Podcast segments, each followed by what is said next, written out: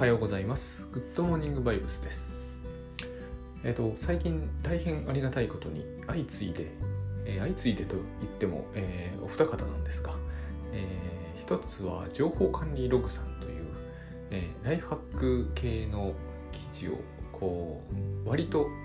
その昔ながらといっても2015、6年でせいぜい3、4年前なんですけどの頃の、えー、と主流になっていたやり方でコツコツとこう、え情報を出してくださっている方がいるんですけどそちらでこのポッドキャストを紹介していただいたんですよ。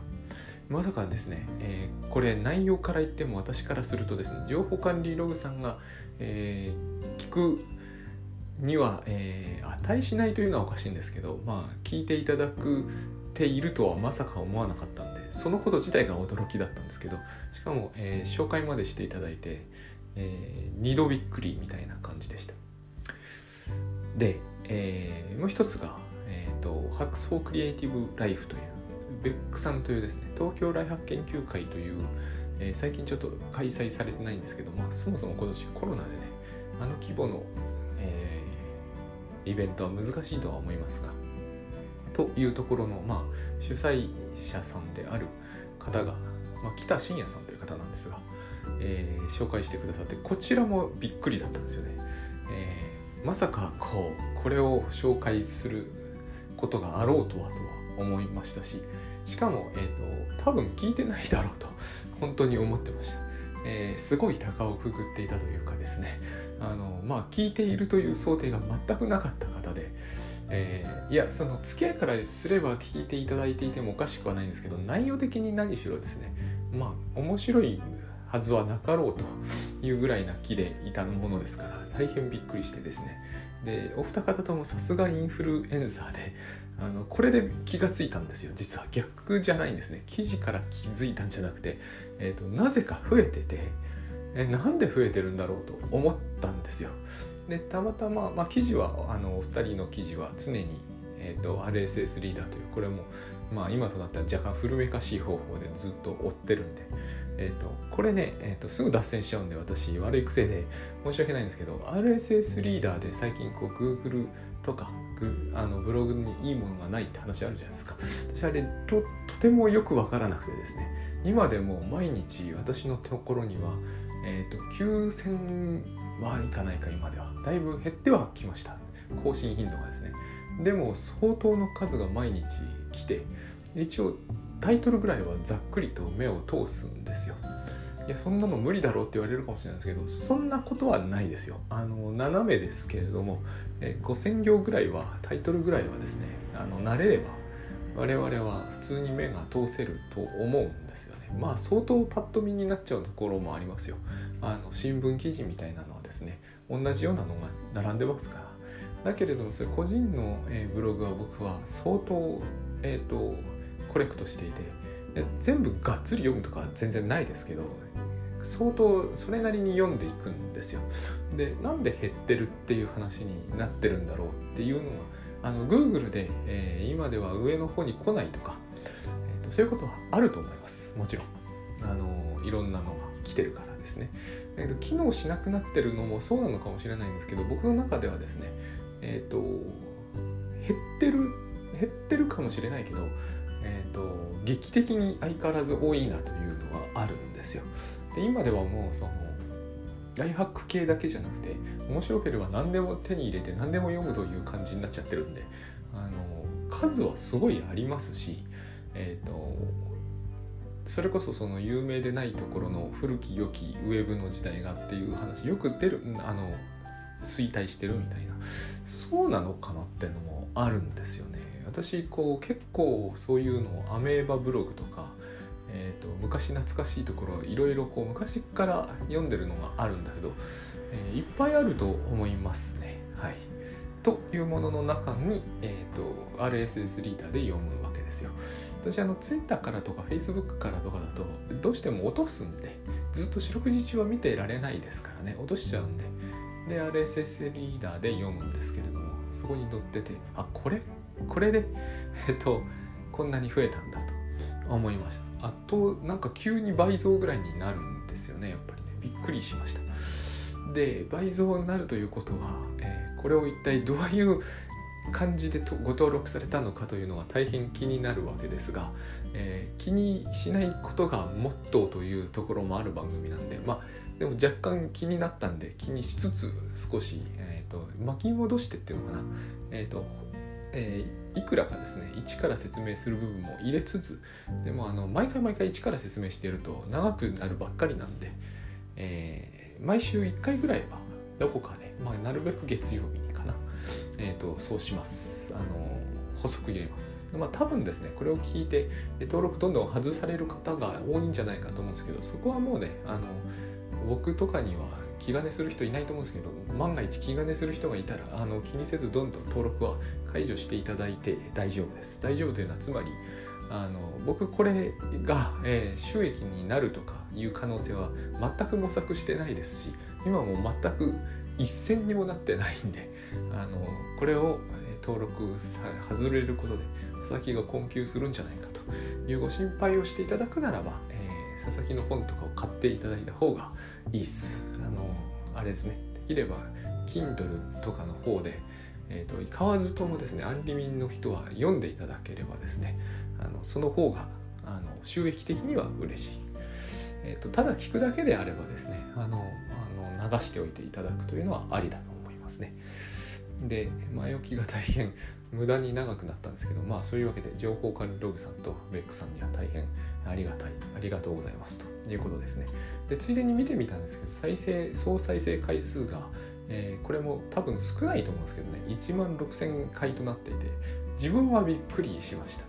ここ基本的には確かにタスクシュートだのタスク管理だのライフハックだの話もしますが私の頭の中ではねあのグッドバイオスの話しかしてないんでえー、しかもこうグッドバイブスの話はやっぱり倉園慶三さんが倉園慶三さんという方が、えー、グッドバイブスというものを、えー、提唱されているんでね、まあ、その考え方ですよね。このについて喋るならまだしも、えーと、私が喋るのは本当に、え、佐々木流というのはないけど、え、なんちゃってでもないんですけどもまあ非常にこうこれは何なんだみたいな感じのグッドバイブス的なものを私が常に念頭に置きながら喋ってるというだけなんでこれが1万6,000回も聞かれているのか延べでっていうのはちょっと驚きました。でえっ、ー、とついでになんですけどあの読むセラピーというものを今私出してるんですがあのですね、まあ、全く売れてないんですよ。で、えー、これが私多分、えーと一つのですねて言うんだろう。ブランド化というんでしょうね。の大きな難しさだなと思いました。あのー、私今本当は多分読むセラピーみたいなことを主体で仕事をしていくことができればですねもうありとあらゆる意味でいいと思ってるんですよ。これは僕が勝手に思ってることですけどね。あの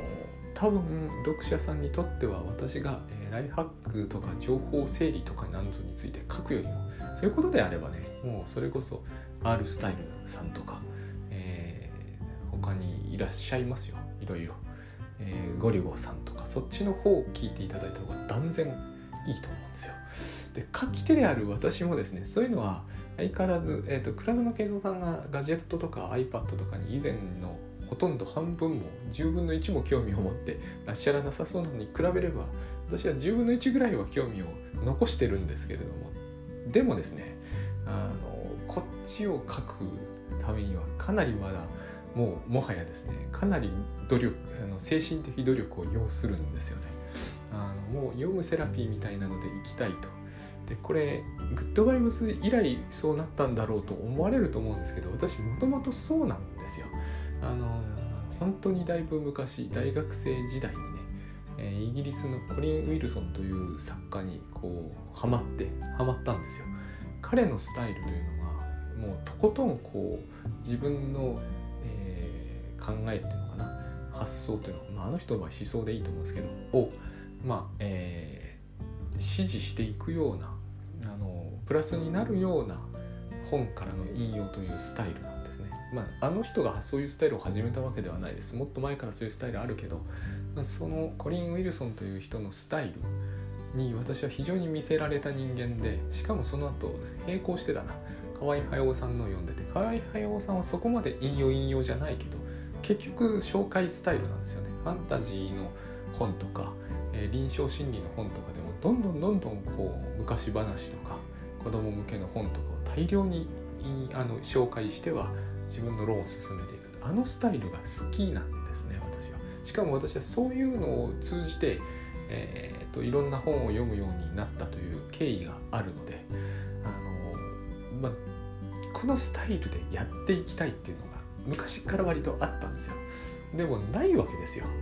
あのなくはないじゃないかって言われるかもしれませんけどライフハックとか自己啓発とかでも。でもですねあの例えばライフハックとかでスクシュートの論を進めるためにどんどん引用でいこうとしても多分出版社さんはそれは認めてくれないしで現にやろうとしても自利ばっかりになってしかもそれをやっても大して、え論を進めるのに都合よくはないつまり全然やれなかったことなんですねこれは今まで。で多分これがもし受けないということであれば私はこの道はしばらくまた、えーと、模索し続けるしかないんだけどニオムセラピーが、えー、タスクシュート本よりいけるみたいな感じになればですね全面的にそっちに切り替えたいなと思っていたんですよ。これはしばらくこの実験やっていくけど、えー、これでいきたいというのはすごい強いんでもともと私のブログ読んでくださってる方は佐々木のブログは引用多いっていうことを言ってくださる方いたんですよね。そうなんですよ。私は、えー、引用で持論を書くぐらいなのが実は自分の中ではですね人はそれを理想とは言わないと思うんですけどでそれは東洋じゃないかって思われるかもしれませんがあの東洋じゃないんですよね。私は昔から引用と著作権の問題ってね読んでいて引っかかってたんですけどコリン・ウィルソンの本とかアウトサイダーっていうのが所著作なんですけど読んでいただくと分かると思うんですけどあれ東洋とは言い難いんですよ。でも引用が全体の半分ぐらいを占めてる気がしますね。あの書き方は私非常に好きなんですよね。でありとあらゆる本から持ってくるんですよ彼は。だからえっ、ー、と何でしたっけあれ、まあとにかく博識だって言われるの博覧狂気か。博覧狂気って言うんですけどそういうことじゃないと僕はよく思うんですよね。えー、博識とか博覧狂気とかとは関係ないと思っているんですよ。なんかねえーと、ネットワーク化するみたいなところがちょっとあってそれが割とこう好みに合っている。これは好みだと思うんです。一切引用は入れないというスタイルの人も大勢いらっしゃってそれはそれでよくわかるんだけど私はやっぱりですね、自分の言葉に直して書くっていうのは大事だと思う一方でやっぱりこう元の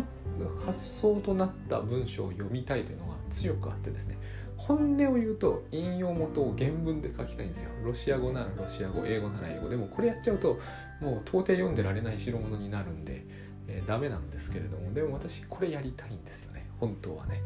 今の時代はできるような気がするんですよ。あの自動翻訳進んできているんで。まあまあ、えー、非常にえっ、ー、とすっ飛んだんですけど読むセラピー1が出てるんでそういう事情がありますのでこれを聞いた方でえっ、ー、とまああれですねあれ感想もないんですよね。感想欲しいですね。であれではダメだというならばどうしてなのかを知りたいんですよ私は。あれでいいじゃないかというのが私の強い感覚なんですよね、まあ、あれまだ4冊なんで、えー、3まで続いて10冊いきますで本当は私はあそこにえーと、あの内容ですでに178冊いっていて、まあ、中には相当リライトしないとダメなのが多いですけれども、えーと、このペースでいけば30冊ぐらいは同じテーマでいけるっていうのが実はある。でそれをあの見てもいやあれは到底ダメだっていうお前はタスクシュート書いとけっていうんならばそうして頑張っていくつもりもありますが少なくとも生計立てる上ではあの読むセラピーでいきたいなっていうのがまあ私のこれが一つの甘えなんですけどね。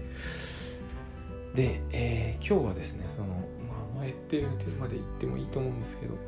グッドバイブスそのなんだ、えー、その例のベックさん白草クリエイティブライフのベックさんが、えー、グッドバイブスを知らない人でも心理学系の面白い話が聞ける良い番組です。と書いていただいていてただ佐々木さんも完全にこの界隈を想定して喋っているので初めて聞く人は面食らうこと受け合いですと書かれてるんですが、えー、どの界隈なんだろうこれっていうですねこの界隈を想定してっていうのは、えー、この文脈では3つあるんですよね。グッドバイブス界隈である。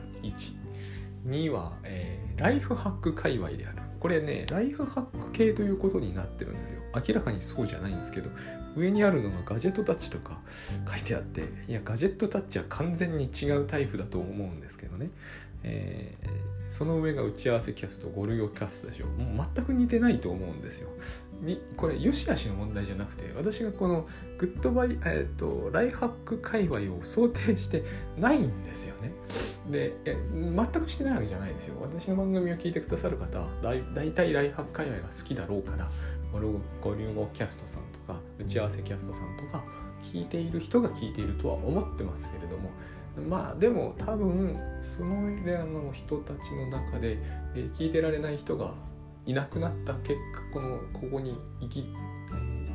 ここに残ってくださる方が残るだろうみたいなつまり私はグッドバイブスっていうのはですねこう誰が聞いてもいいものなんだけど、えー、私の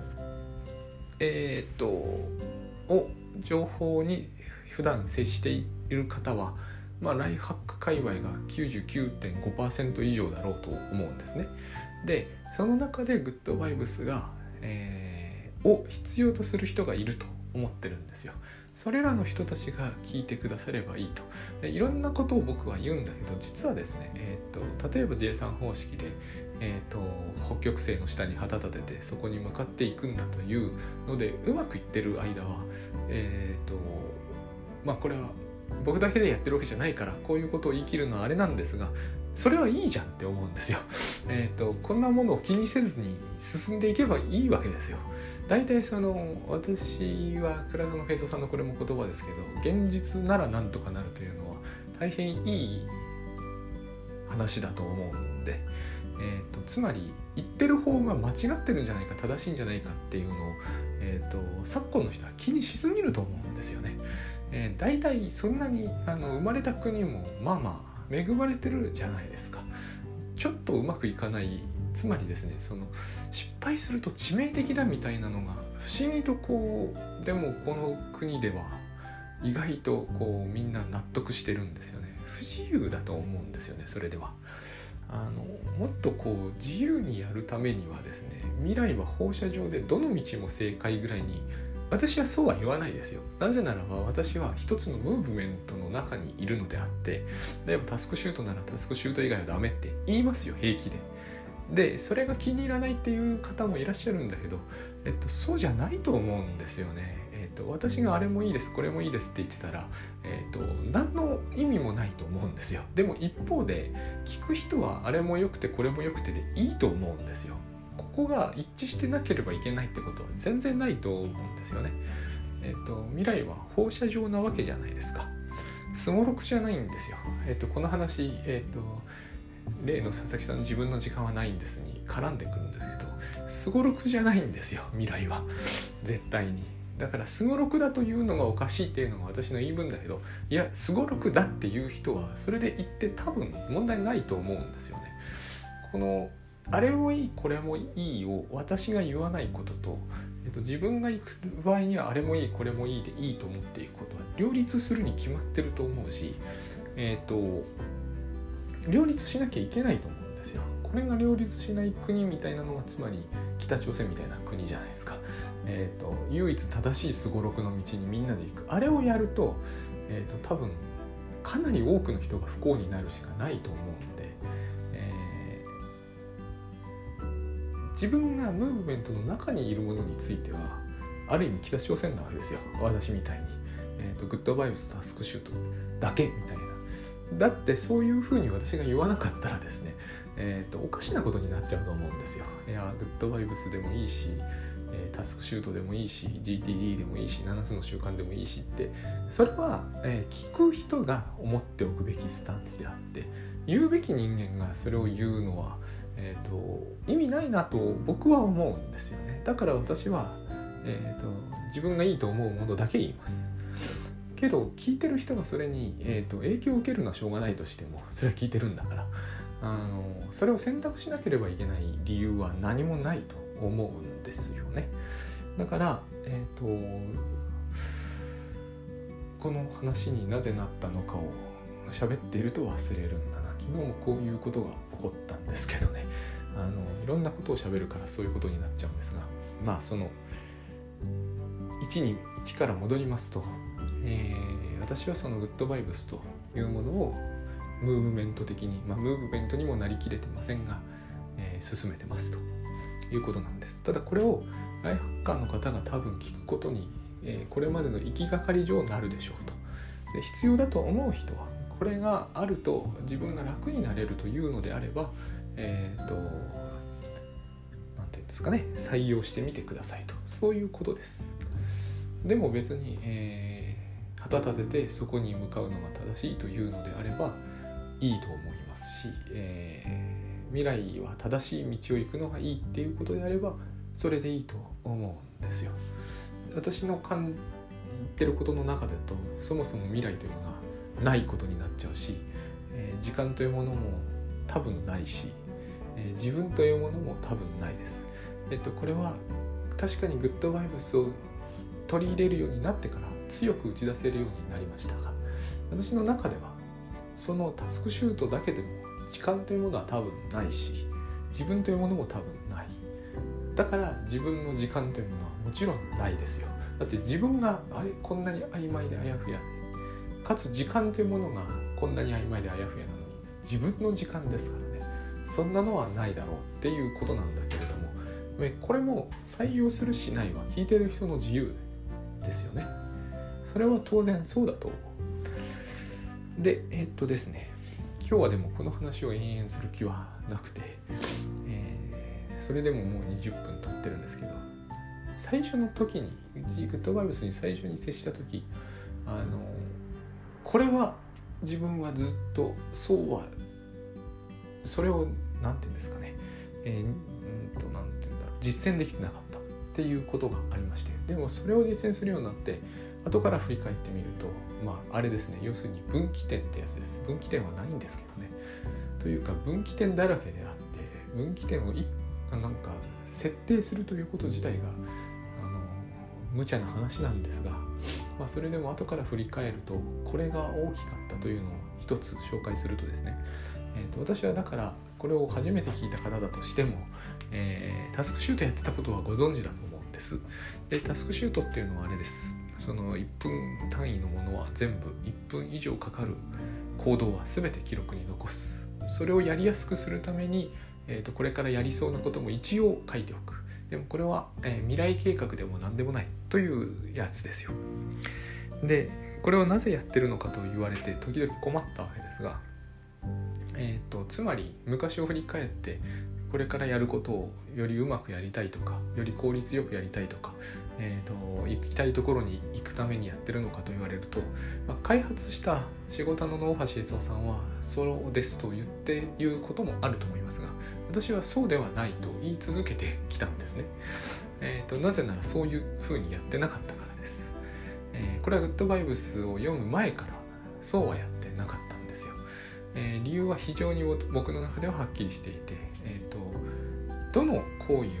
どの行動を実行する時もあこれはすごい価値がある。あこれは全然価値がないと思ったことがなかったから。だからえっ、ー、とある意味では何かよほど致命的で大怪我したとか死にそうになったとかすごい相手を怒らせたとかを言うことを除けばですね失敗というものは別になかったので当然改善という概念もなかったわけですよ、えー、何を改善するんだろうっていう感じだったんですよね。しかも私は自分というのは、刻々と変化するというのはこれはうちが寺だったから強くあった感覚でもあると感覚ではないな。考えなんですよこれは、えー、確かに自分というのは刻々と変化するんですよ。すごろくじゃないっていうのはつまり同じ駒が、えー、6進むとかじゃないってことなんですよ。駒自体が変わっちゃうので、えーと自分を改善すると言ったってですね元の自分じゃないんだからえー、改善できないわけですよ。あるタイミングで失敗したからといって次のタイミングになったらもうその人は違う人なんですよ。私がそうなんですよ私自身が変わってしまってるだから改善するということが根拠を失うと思ってたんですねけれども、えーと、ここから先はグッドバイブスだったんですけどその、えー、常に刻々と変化している自分は全て、えーと、価値マックスで失われることのない幸せな存在なんだという話が入ったんですよ。これは私はそれまで、えーとそういう考え方があるのは知ってたし基本それに近いだろうとは思ってたんですね。だってこれを採用全くしないと男女差別とか人種差別とか要するにそういう差別はなくなるにせよですね。差別ってなくならなくなるじゃないですか、えー、自分の価値がマックスではなくて、えーと、何段階か知りませんが1000段階あって現在価値579っていう話になっちゃったらそしたら578の人と580の人がいることになるじゃないですか。そうじゃなければ意味をなさないですよねそのようなものは。だから私は同じような理由でですね自分が成長するという観念も好きじゃなかったし、えーと、自分が改善していくという観念も好きじゃなかったんですよ。より良くなっていくことってことはより悪くもなるってことですよそこに良し悪しがあるってことは価値の上下もあるってことになるじゃないですか。そうするとどうしても差別的になると私は感じてたんですよ。それが努力によるものであれ能力によるものであれ上下があるんだったらどうしたってそこは不平等というか不平等そう不平等がいいと思うな。不平等だと思ったんですね。でえっ、とでも今のどういう社会でもそうですけどそういう上下って発生しますよね。発生しがちですよね。で私はそれについてはえっ、とタッチしないという態度で来てたんですね。えー、平等だと思うし自分は成長をするっていうのすら私はこう拒否してたんですよ。成長はしないと思って変化はするけど、えー、上には向かわない。そうしないと上下ができちゃうから。私はそれに相当多分拒否感が強かったんだと思うんですけどなんでかっていうと多分寺で育ったからなんですよ。やっぱお寺って、えーと、どっちかっていうとそういう人が来るわけですよ。ライフハックやって、えー私ダメなんですっていう人いっぱいいらっしゃいますけどちゃんとできないんですっていう人。でもそれらの人はもうめちゃめちゃちゃんとしてるんですよ。結局私のような人間の目からすれば。私の父があののところにいらしていた。信者さんというのはそれを言ってしまったらもう本当悲惨なものなんですよ。えー、そのなんかもうむちゃくちゃなんですよね。はっきり言って、えーと、明日の計画とかそんな話にはどこにもないんですよ。そんなものは。もう家はこうゴミ屋敷ですしえっ、ー、と水道も電気も止められてますしえっ、ー、と子供は前にゴミを食べて吐いちゃいました。どうしたらいいでしょう？って言ってうちの父のところに来たりするわけですよ。えーとそれも一つや二つじゃないんですよ。もうそんなのが頻繁にあのこの人すごいちゃんとしてるなって言ったってライフハック界隈でいうところのちゃんとしてるところまでは全然ないですよ。そういうところじゃないんですよね。でそういう方が普通に多くいらっしゃると思うんですよ。普通に生きていればですね。で成長とか言い出すとライフハックの人たちが成長とか言い出すとですね私からすると過度に贅沢だって感じがどうしても拭えなかったんだと思うんですね。だから、えー、成長というのは僕はあんまり好きじゃなかったし、えー、経済成長とかいう言葉に至ってはもうなんかこうあれだって感じしかしなかったんですよ。別に必要だと思うんですけどね何にせよね。で、えーとそういうこともどういうこともいろいろあったんで、えーと、価値マックスっていうのはこれはいいと思ったんですよね。たとええーと、綺麗事に聞こえるっていう話も時々黒園さん自身から出るんですけど何事であろうともいいと思ったんですよ。そう考えておかなかったら、えーと、私たちは多分優劣ってものを当然視すると。でみんな実際当然視してるしねあの子供が偏差値とかで上下出るじゃないですか当然視してるしえー、しかも明らかに今のような時代だとお金ある方がお金があればみんなが賢くなれるわけじゃなくてお金があってもバカですってことはあるんだけどまあお金があったら有利ですよ、えー、かけられるものが全然違う。私が中学受験したのは40年ほど前ですがあの時代はまだまだ全然お金いくらかけたって大した成果出ないってことは多々あったんですけど今本当にいろんなものがよくできてるんでまあ金次第ですよ。地獄の沙汰か知りませんが金次第だなってのはすごいあります。かければかけるほどうまくいきますよね。先生もすごくこう優しくかつ効率よく教えるってことのできる先生が出ていっぱい出てきているししかもまあ入試って皆さんご存知の通りパターンとかも決まってるじゃないですか。だからもうどういうことをどういうふうに、えーと、つあのこう整理して伝えていけば子供がそっちをで子供が子供っていうのは想定してる以上に賢いんでだから藤井聡太さんみたいなああいう将棋指し出てくるんですけども子供の時からこうこれをやっていけばいけるんだっていうことを掴んでしまえる子は全然伸び率が違うんですよ。ものすごいなこれっていうことになりますよね。あの全体としては大して違わないですよはっきり言って40年前と大して違わないです。全体としてはえここに入れるのはしかしかしかもかみたいなのを選択させてのうのうと間違える子の方がはっきり言って普通に多いです。トップクラスの話ですねこれはね。だからあのお金次第ってところあるんですよ。どうしたってそうするとお金をかけられる人は将来お金を儲けられそうな職業についてお金を儲けていって子供にお金をかけるみたいなそういうまあ一部の人が大変危惧されているような話にもなりやすいじゃないですか、まあ、一方で全然そうなってないような気もするんですけどね。だってあの高卒の人がいきなり YouTube でみたいな話もいっぱいありますし世の中あの人間が考えた通りにはどっちにしてもならないと思うんだけどそれはそれとしてですねつまり価値マックスというのは私は後から考えるととてもこう効果が出たという出たことの一つなんですよ。これ一つだけでも十分だなと思うほどなんですね。えーと、価値マックスというのは全能とか万能という話とはだいぶ違います。えー、価値マックスだと思ったからといって、えー、何かできるようになるわけじゃないです。現に私倉園さんの本を読み、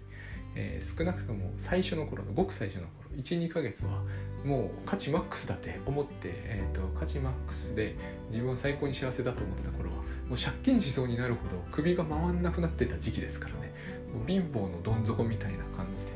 妻ともその辺のことで常にこう険悪でしたしね、えー、この不思議なんですよ。不思議っていうのか皮肉なもんですよね。その自分の価値マックスで自分が最高に幸せっていうのがまるで本当にこう変な宗教にはまったみたいに、えー、多分客観的にはそうなっちゃうような感じがありましたね。一番あの頃がね僕のこの40歳代では現状ここまででは最悪の時期であの価値マックスでなんか現実の世俗的な価値は最悪みたいなそういう感じでした。決してそんなことはないんですけどね僕はそれを言ったら20代中盤とかほんとひどいもんだったんであの頃に比べればお前全然マシだろって感じまあするんでそういうものはまたそれとこれとは別なんですけど価値マックスっていう風に信じておくっていうのは時々非常にいいんですよ。あのー、今ではそういうこと全然なくなったんですけどやっぱりこうちょっとしたことでもなんかもうめげるじゃないですか人間ってほんとちょっとしたことですよ。あのめめめげさせてごめんって言われるのも、申し訳なくなるぐらいちょっとしたことでめげるんですよね。落ち込んだりあの悩んだりする。でそういう時にあ価値マックスなんだ。幸せなんだって思おうとするだけでだいぶ違うんですよ。本当に。それがつまり、えー、これもグッドバイブス用語ですけど幻想なんですよね。イリュージョンなんですよ。めげる方もですし、えーと、元気な方も多分。つまり、えーと私たちのこう心の悩みで右往左往するというのはその時々の振れ幅でかいんですけども本当もう死ぬしかないみたいな極端なんですよ要するに感情というやつは。であのあるいは今日急にねあのもう人生これでやっていけるみたいに思い込むんですけどどっちも大体幻想でイリュージョンなんですよ。でいつも価値マックスと思っておくということは2つどうしてもいいことがあって1つはですねとそういう右往左往に極度に左右されずに済むようになる。私はそういうのには比較的左右されない方だと思ってたんですけどそんなことは全然なくてもう例えば私の場合アトピー持ちなんでえっ、ー、と肘のところがすごいブツブツがいっぱいできました死にたくなるんですよ本当に。そんなことはえっ、ー、とあれですよ。あの3日経つと全部消えたりするんですよ。これも本当に。そんなことで死にたくなるんですよ。でこのブツブツがわっと出てる時に、えー、奥さんにそうだな、えー、茶碗が濡れたまましまってあったとかそれも僕がやったかどうか分かんないんだけど 言われて、えー、その後でこう娘のあの日農研の試験の成績があんまり良くなかったとか立て続くと立て続くと思っちゃうんですけどね。本当にこうもうもういいやみたいになるんですよ。あのもうなんかその時にあの間のさらに悪いことにえ、ー、と商業出版さんの原稿にえっ、ー、とすいませんこの一章の1は意味が分かりませんとか書かれるとそんなにストレートに書かれることはないけどそういうことが書いてあるともう本当にいいやみたいなじゃあもう結構ですみたいなことを平気で書きそうになるんですよ。怖いですよね。あの本当にこの意味が全くないと思うんですよこれ。え多分肘のそれとかは2日経つと収まるし、えーと、茶碗のそれは拭けばいいじゃないですか水は。で娘の成績なんてどうせ上下しまくりですしそうなんですよ。で一章の1のリライトとかすりゃいいわけですよそんなもん。最大でも50分ってところですよね。でもうどうでもよくなるんですよ時々。でそういう時にいやいや価値マックスなんだから。それで済んじゃうんですよね。ある意味では。ある程度これは自分がそれを信じてないと難しいです。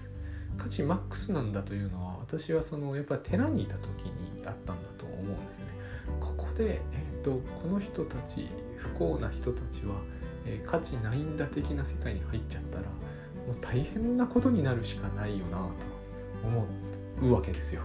本当大変なことになるしかないわけですよ。えーと、幸せな光景は絶対描けないと思います。それをやってしまうと。で同じだと思っておく方がいいんですよねやっぱりね。地獄絵図みたいなのを見たくなければ。でそう考えるとですねえっ、ー、と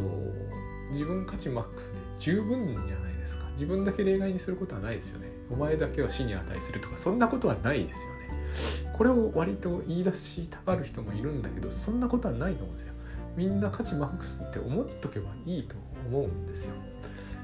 あの思っとけばいいっていうのは本当はグッドバイブス的じゃないんですけどこの落ち込みがちな時は思っとけばいいぐらいにしかなり得なくてですねそうしないと変な方に触れちゃうんで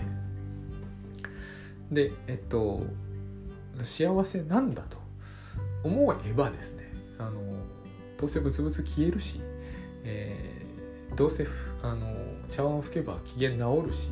えーと、娘はそもそも点のことあんまり気にしてないし、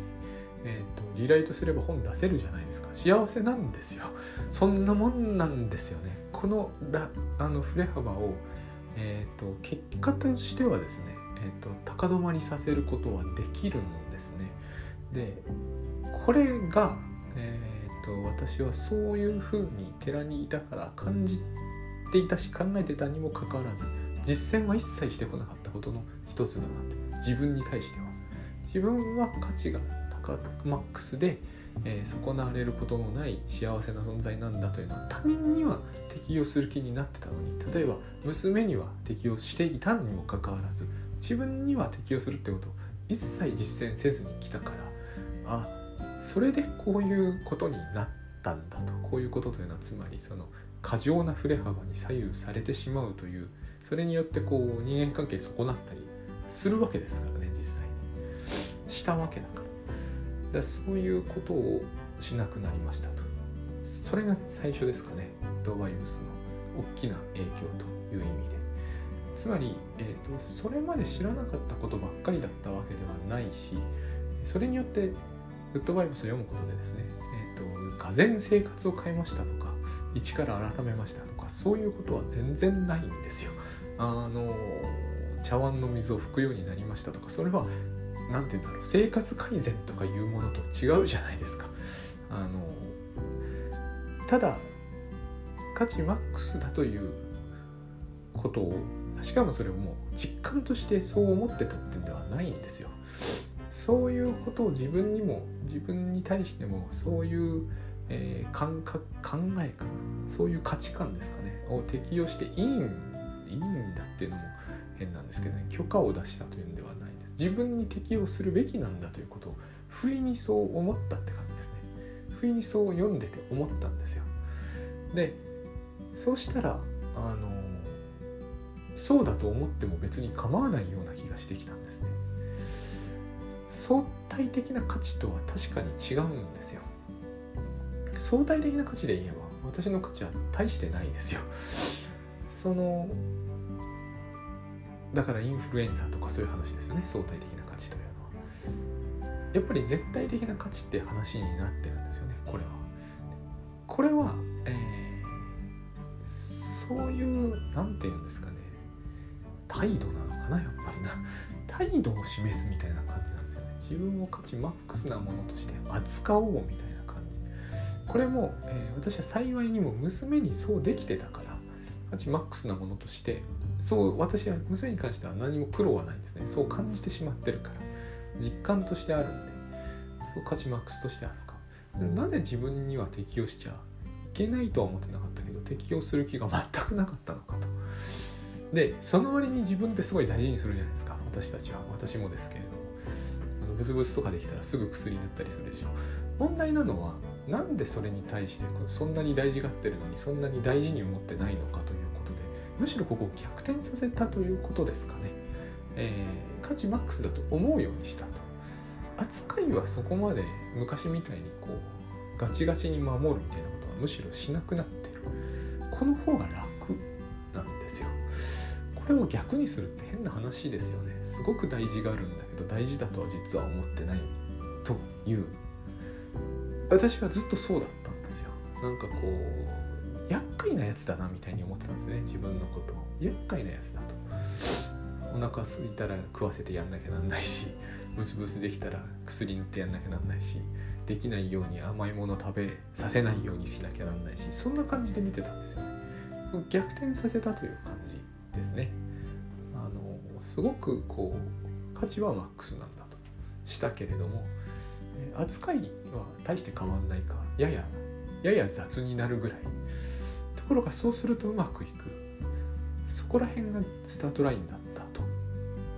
いうことです。